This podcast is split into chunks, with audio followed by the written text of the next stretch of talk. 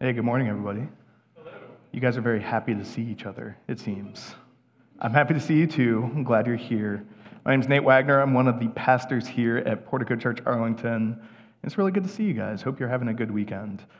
Got a few announcements for you before we get into our text in Esther today. Um, the first is on Thursday, this coming Thursday, which is May 26th at 6:30. We are doing Abide. And so this is just a space to come and pray, to receive, and to give prayer. And so I'd encourage you to come to that. Um, just pop in. It's very informal, unstructured, so it's just basically a space to be able to pray. Next is June 5th, we have a member gathering. So, right after the church service, basically, right after the church service, we'll give you like five minutes to use the bathroom and that kind of thing. We're going to do kind of like an informational portion of the member gathering um, where we're just going to update you on the ministries of the church and kind of set kind of a little bit of the direction for the future for the rest of the year.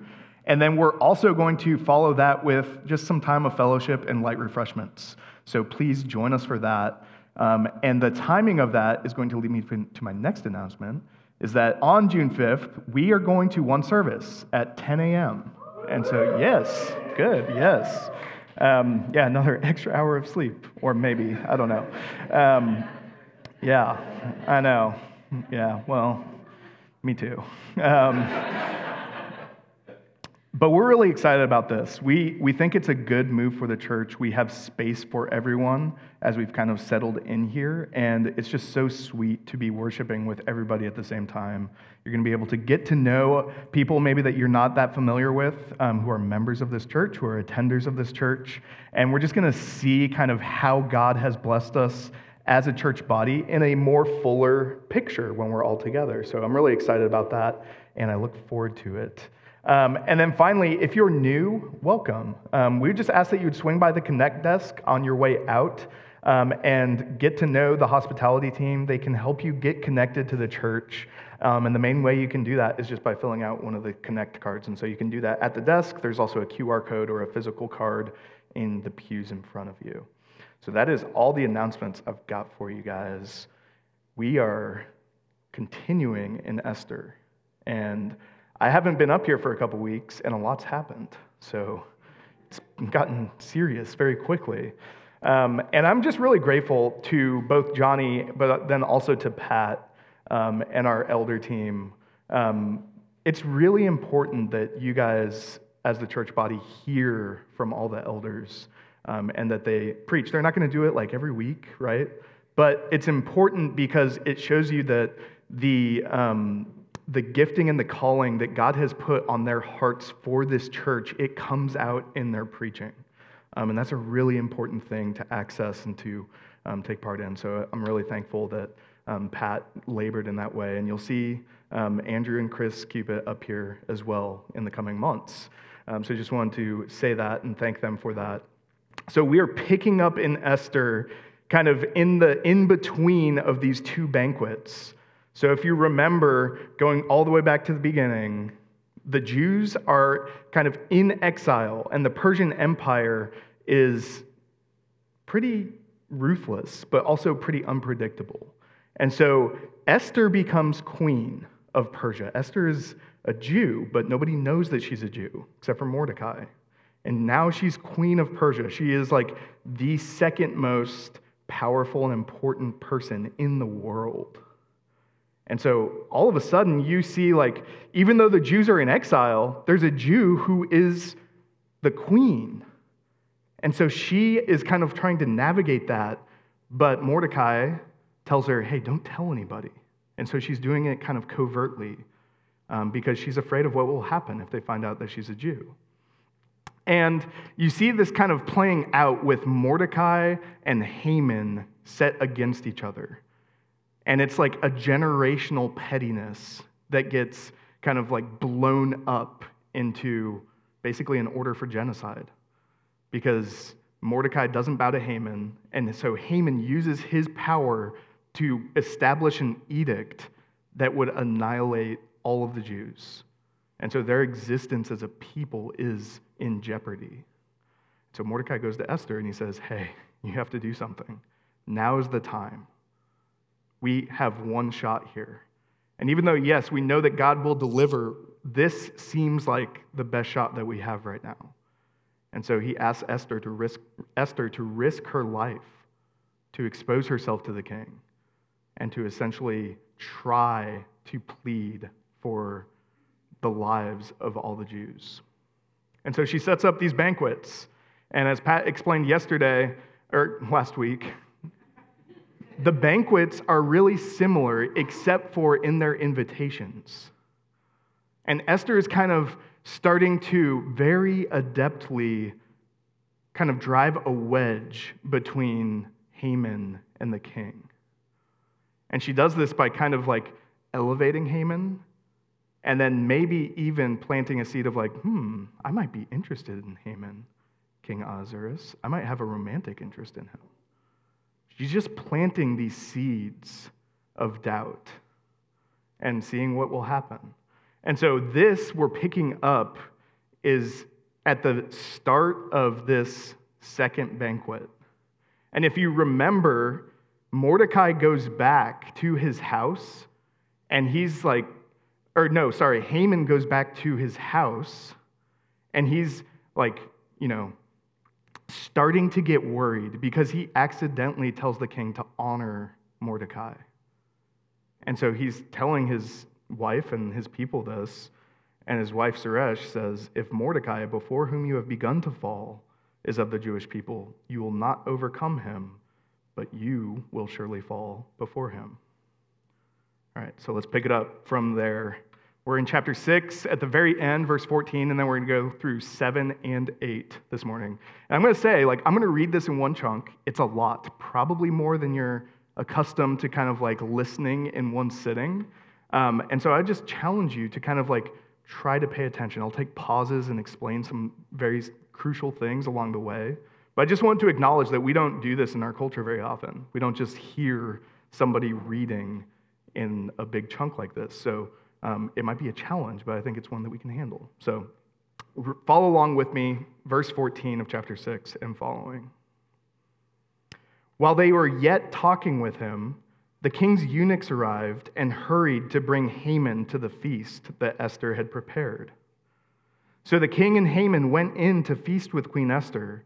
And on the second day, as they were drinking wine after the feast, the king again said to Esther, What is your wish, Queen Esther? It shall be granted you. And what is your request? Even to the half of my kingdom, it shall be fulfilled. Then Queen Esther answered, If I have found favor in your sight, O king, and if it please the king, let my life be granted me for my wish, and my people for my request. For we have been sold, I and my people, to be destroyed, to be killed, to be annihilated. If we had been sold merely as slaves, men and women, I would have been silent, for our affliction is not to be compared with the loss to the king. Then King Ahasuerus said to, the, said to Queen Esther, who is he and where is he who has dared to do this? And Queen Esther said, A foe and an enemy, this wicked Haman. Then Haman was terrified before the king and the queen. And the king arose in his wrath from the wine drinking and went into the palace garden. But Haman stayed to beg for his life from Queen Esther for he saw that harm was determined against him by the king. And the king returned from the palace garden to the place where they were drinking wine as Haman was falling on the couch where Esther was. And the king said, Will he even assault the queen in my presence, in my own house? As the word left the mouth of the king, they covered Haman's face. Then Harbona, one of the eunuchs in attendance on the, on the king, said, Moreover, the gallows that Haman has prepared for Mordecai, whose word saved the king, is standing at Haman's house, 50 cubits high. And the king said, Hang him on that. So they hanged Haman on the gallows that he had prepared for Mordecai. Then the wrath of the king abated. So, really quick, before we get into chapter 8, a couple things to notice. Notice how Esther reverses what Haman had done. So remember how Haman was really coy with the king about the people that worshiped or didn't follow the laws, followed their own laws that were spread out through all the kingdom, and that it would just be better if we dealt with them and killed them?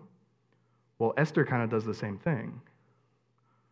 She says, in a very generic way, My people, the king doesn't know who her people are.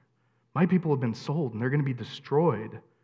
Somebody has done this in your kingdom, my people, your queen. And the king is so dense and like just doesn't even realize that it's his own order that she's talking about. But she doesn't, she knows that, but she doesn't say, hey, it's your fault, even though it is, because she knows she can't do that. The king can never admit that he was wrong. And so she gives him this other way. Haman becomes the scapegoat. It's like, yeah, Haman tricked you. It's Haman who's done all this. He's the one. And the king goes for it. And so he is furious, but he's furious because of the predicament he's in. So he is publicly on record with saying, like, I'll give you whatever you want, queen, and this is my queen. And now she reveals that she's a Jew, and his own order has de- basically determined her destruction. And if he undoes that, he looks weak.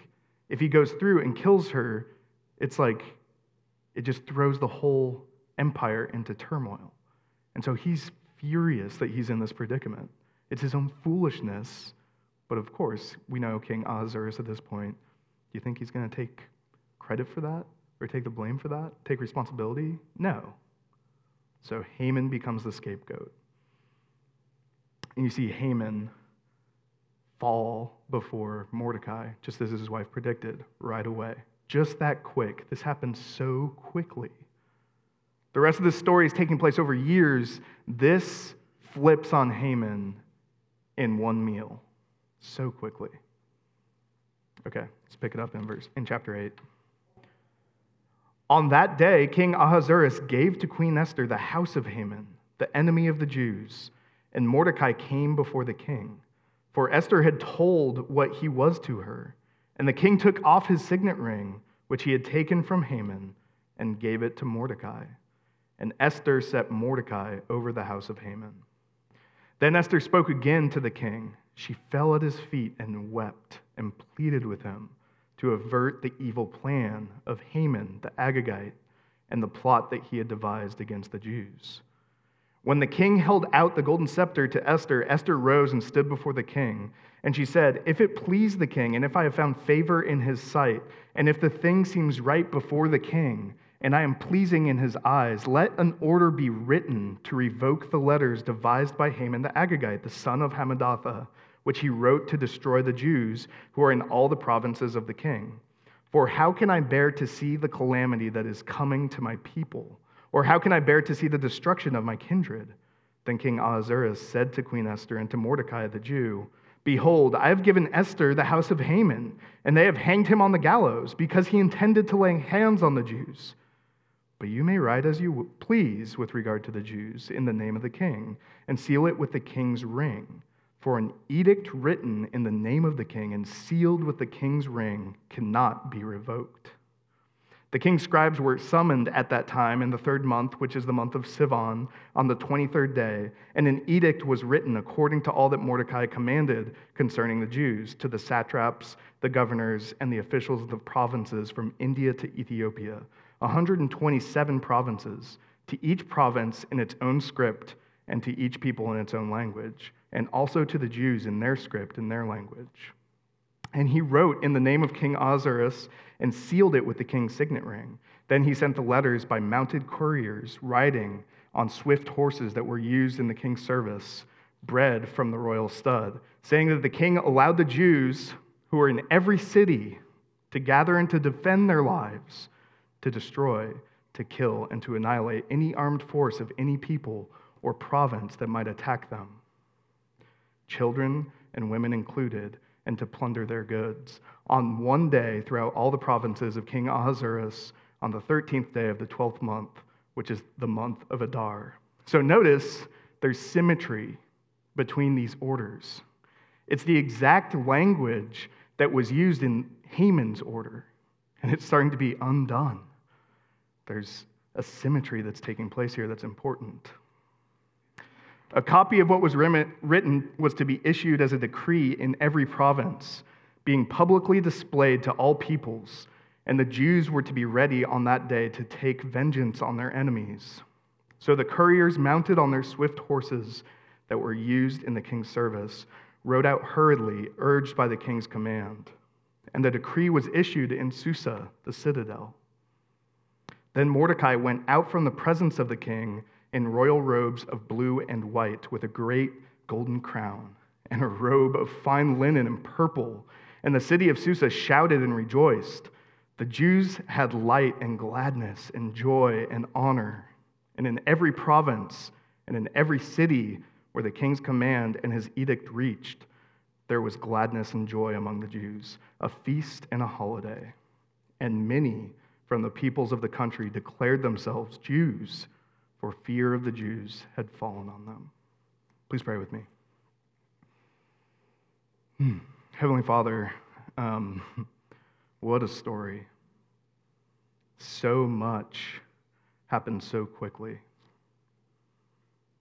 And Lord, we see your care and your provision for your people in their moment of greatest need despite their rebellion against you, despite everything that they deserved, you were merciful. And Lord, you are also just. And we see a picture of your justice here in this story. And so I ask that this morning here you would, you would make yourself real to us, that you would give us a sense of our need for your intervention in this world. We pray all of this in Jesus' name. Amen. All right, so there's a lot in this passage. And I want to try and boil it down and make it simple. Not that it is simple, but we just can't address everything. So here's something that I think the author is doing and is showing us what is most important. And that is, it's a theme, it's justice. And so we're going to look at this, um, this passage in three kind of different points. First is the need for justice. We see a need for justice. Second is the beauty of justice. And then finally, the source of justice. Before we start moving into those points, though, um, something that struck me as I was reading this passage, um, and just kind of as a theme of my own walk with God, is sometimes it just is hard to really believe that I need Jesus. Like, I know that I should need Jesus. And I know that that is like a Christian thing to say. But if I'm honest, I feel like hmm, I'm pretty comfortable. Like, if I didn't have Jesus, would things be that much different? I don't know. Sometimes I question that. And I think that's something that we all struggle with, especially in our culture, especially in our area, especially kind of just our population as a church body. We have a lot of stuff. We're blessed. We are safe. We're insulated. And even when things disturb us and make us uncomfortable, we can numb, we can distract, we can entertain ourselves into kind of this clouded, milk toast life. It's like, is Jesus a part of that? And so something in this story disrupts that. And it's not just this story, but it's what this story is portraying. It's portraying a world where there's real injustice. It's portraying a world that is topsy turvy, that is ruled by people like King Ahasuerus, where there's this epic battle taking place. And it shows us that we really do need Jesus. And so, as we think about and talk about justice this morning, that's going to be what I want you to feel. I want you to feel and remember and refresh yourself with your need for Jesus. So, first, we're going to look at the need for justice. So, Haman is centered in the first part of this little passage that we're looking at today.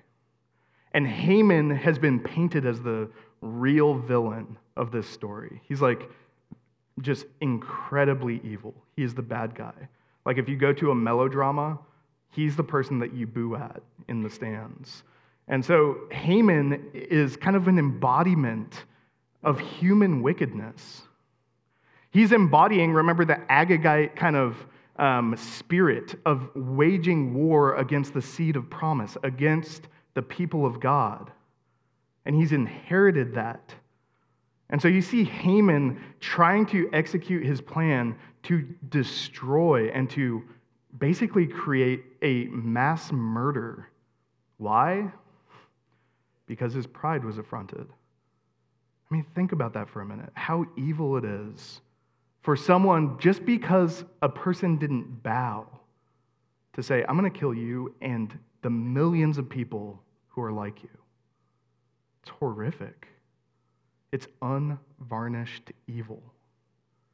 And we're seeing it face to face. Queen Esther is seeing it face to face. She's she is making herself vulnerable to it, right? She is going into this banquet knowing that she's going to out herself as a Jew, placing herself under the condemnation of that edict because she doesn't want this injustice to stand. And this is the shot that she's taking to correct it. So, in this, you see that without justice, without kind of a judgment that this is wrong and it needs to be righted, this is evil and it needs to be condemned, death and destruction reign. They go unchecked. And maybe 15 years ago, our culture would have had a hard time with that. We were like very much kind of leaning into like, don't judge me, live and let live. But I think now we're starting to kind of swing into the other direction. We're like, yeah, we understand justice. We want justice. Because we've seen what happens when injustices go unchecked, when they go unjudged, when they go uncondemned, and it's death and destruction. It's horrific. We really do need justice. And Esther puts, puts pressure on the king by showing him, right? Remember, this king is not exactly like the standard of moral excellence. Like, he is kind of a scumbag. But she puts pressure on him by showing him this is an, unju- an injustice, and if you don't do something about it, your kingdom is at risk because my people will be destroyed. Who's next? Somebody who would do this, something this wicked, to sell me to destruction? The next people group. Who is it? And so Esther does a wonderful job of even showing this wicked king the need for justice, the need for him to act on behalf of justice. And he doesn't really know what he's doing, but he still does it. He says, Yes, tell me who that is, and I'll deal with it. And so she reveals Haman as the one, which must have very much surprised the king. He didn't see that coming. But in Haman, and in this kind of reversal, this portrayal of him being hanged on, the own, on his own device that he devised to destroy Mordecai, we get a picture of the beauty of justice. Did you guys want to laugh? Did you smile? You're supposed to. When you see someone that wicked destroyed by their own means, it's very pleasing to us. It resonates with our longing for justice. And it shows you kind of God's justice, the justice of God being worked into the fabric of this world that you don't even, you can not believe in God at all, and you still like that symmetry. You still like the punishment fitting the crime. You still like a people, an innocent people, not being destroyed. There's a beauty, there's something that resonates in our souls that loves the perfect symmetry of true, honest justice. And so you see this with Haman being hanged on his own device of destruction. And you also see this with the counter edict, as I kind of drew attention to. It's exactly the same language, but it's just now empowering the Jews. And so this is super confusing because it's like, okay, you can't undo the first edict, so he just gives the second edict, basically saying, like, civil war, guys. But here's how he knew, and Mordecai knew, who actually wrote the edict. Here's how he knew that it would be received by the vast majority of people in the Persian Empire. They would have seen through these most recent words of the king which way the wind was blowing. So the first edict from the king said, Destroy all the Jews on this day.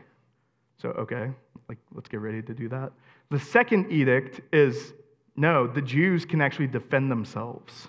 So prepare to defend yourselves on that day.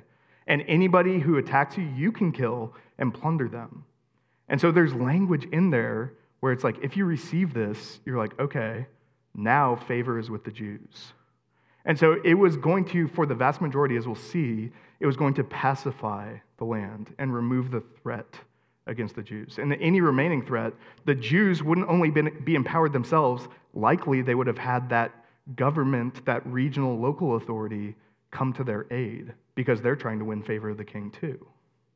And so in the counter edict, you see justice coming as well. And so it's not just the symbolic initial act, but it's dealing with the consequences of Haman, of Haman's wickedness. So, something within all of us loves to see this. We love to see wrongs put to right. And here's a great way to understand justice and judgment, especially when you think of it as coming from God. It's like cleaning your house, right?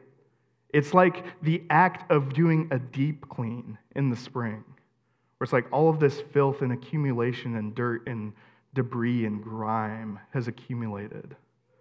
And so justice is putting that to right, cleaning it, establishing it how you want it, making it beautiful again. And this is how God works in his creation. He has created everything good. But sin has entered the world and has started to undo that. And so his justice, his judgment, is cleaning that. It's putting it back into order. It's showing us that we need this in our world, we need this in our lives. And so we are meant to read this and to look at Haman as he's hanging.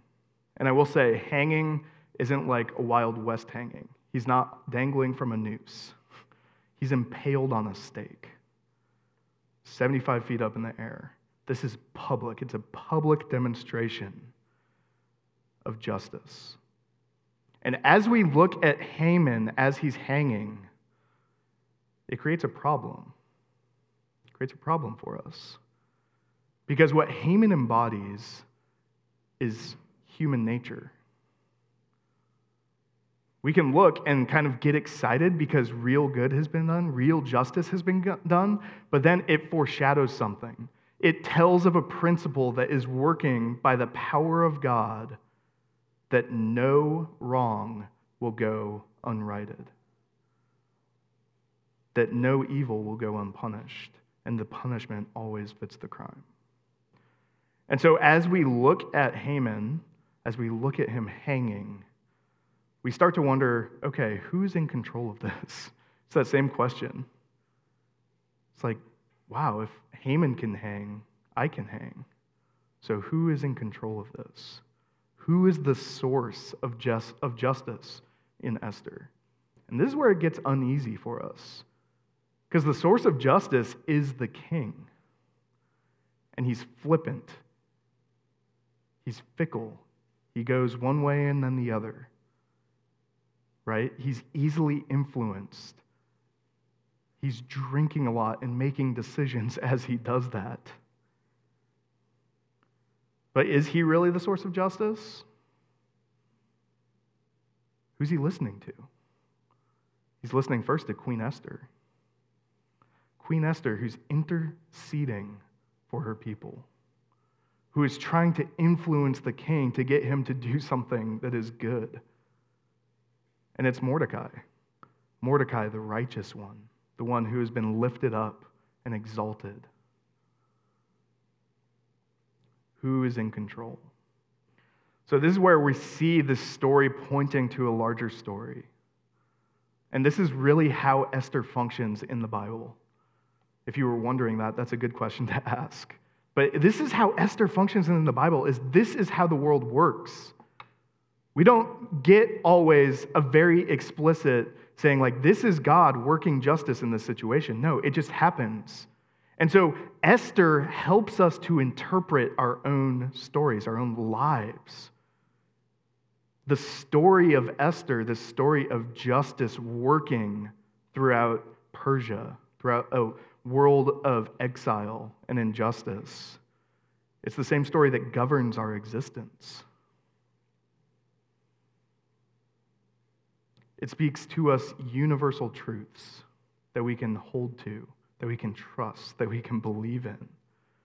Helps us to understand who God is and how he's working in this world with clarity and with hope. Even if we don't understand all the, all the different ways that that's working out, we can hold to this. Through Esther, we are reminded that we need justice. This wasn't just local, this wasn't like a one time event for the people of God needing justice. We need justice. Do you believe that?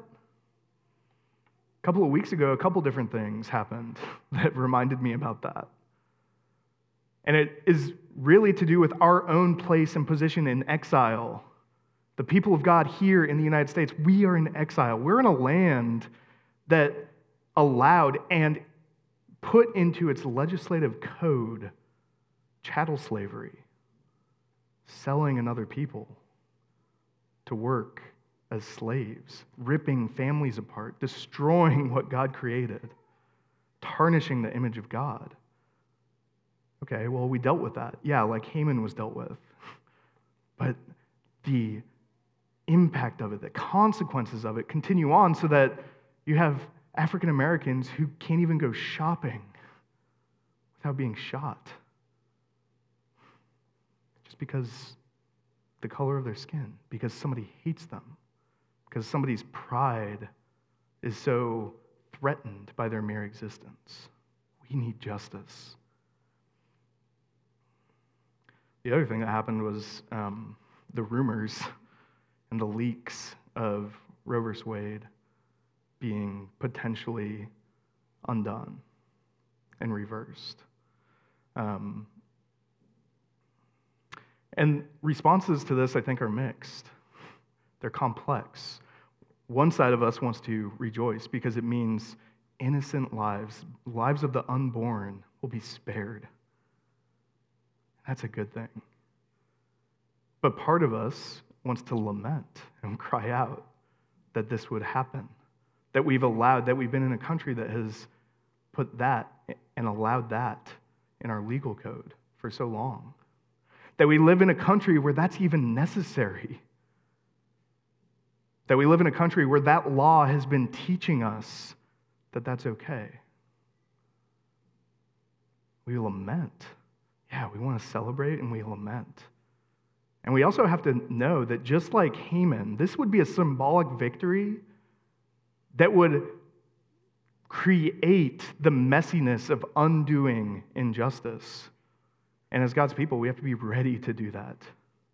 We have to be ready to enter in and to undo that for centuries. It's going to take centuries to undo that.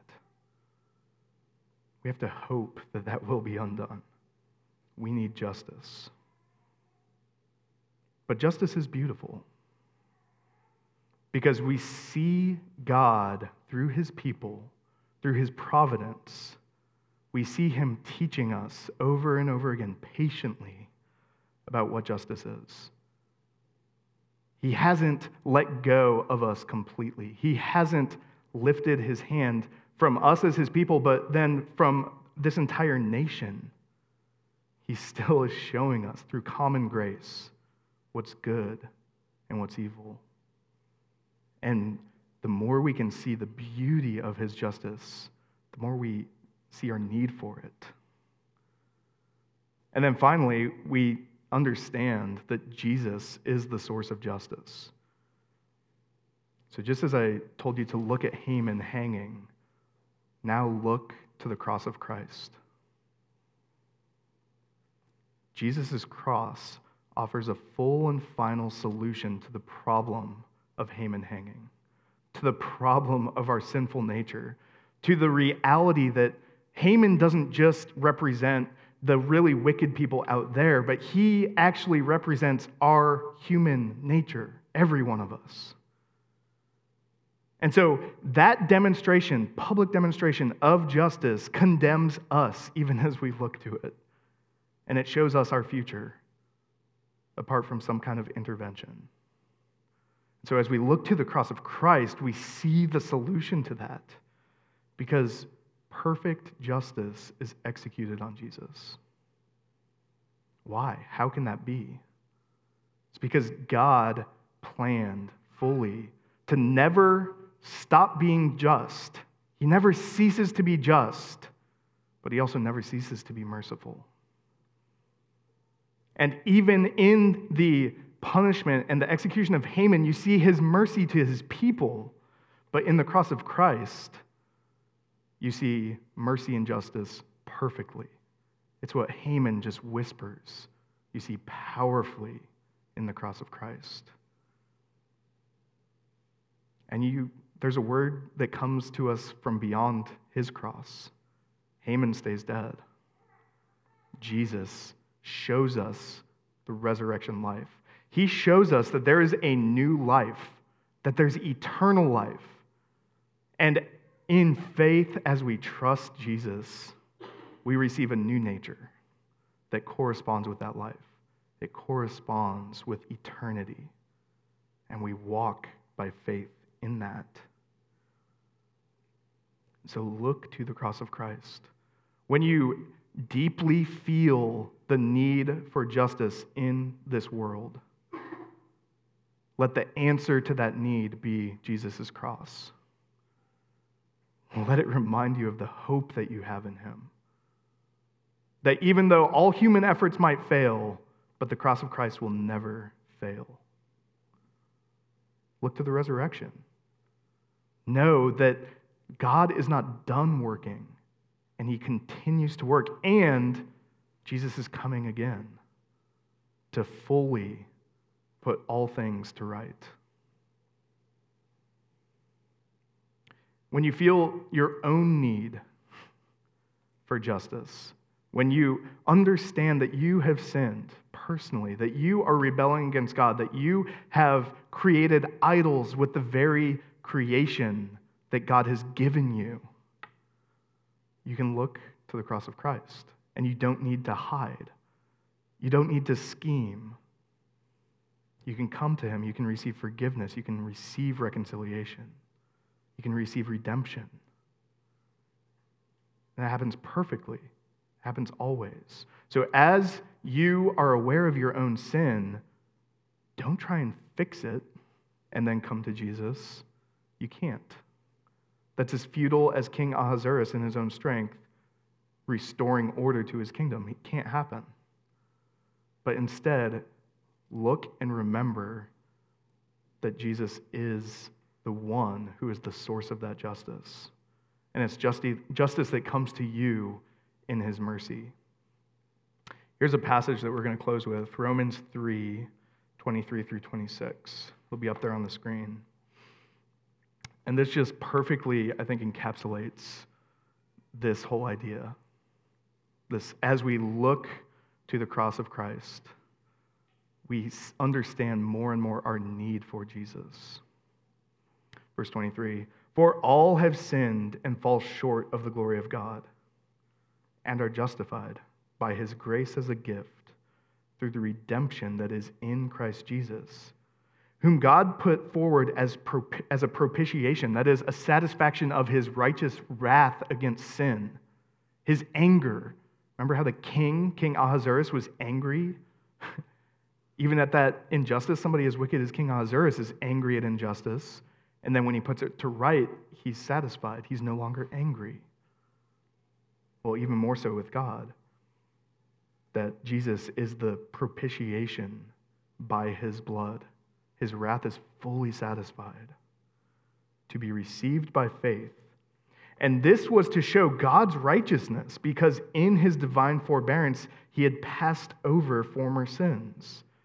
It was to show his righteousness at the present time, so that he might be just and the justifier of the one who has faith in Jesus. This is God's word, it's God's promise to you. And the grass may wither and the flower fade, but God's word endures forever. Please pray with me. Heavenly Father, we thank you that you are just. And that when you are merciful to us, you don't stop being just. You don't sweep sin under the rug. You don't look the other way. You don't pretend. But you destroy it. You crucify it to the cross of your Son.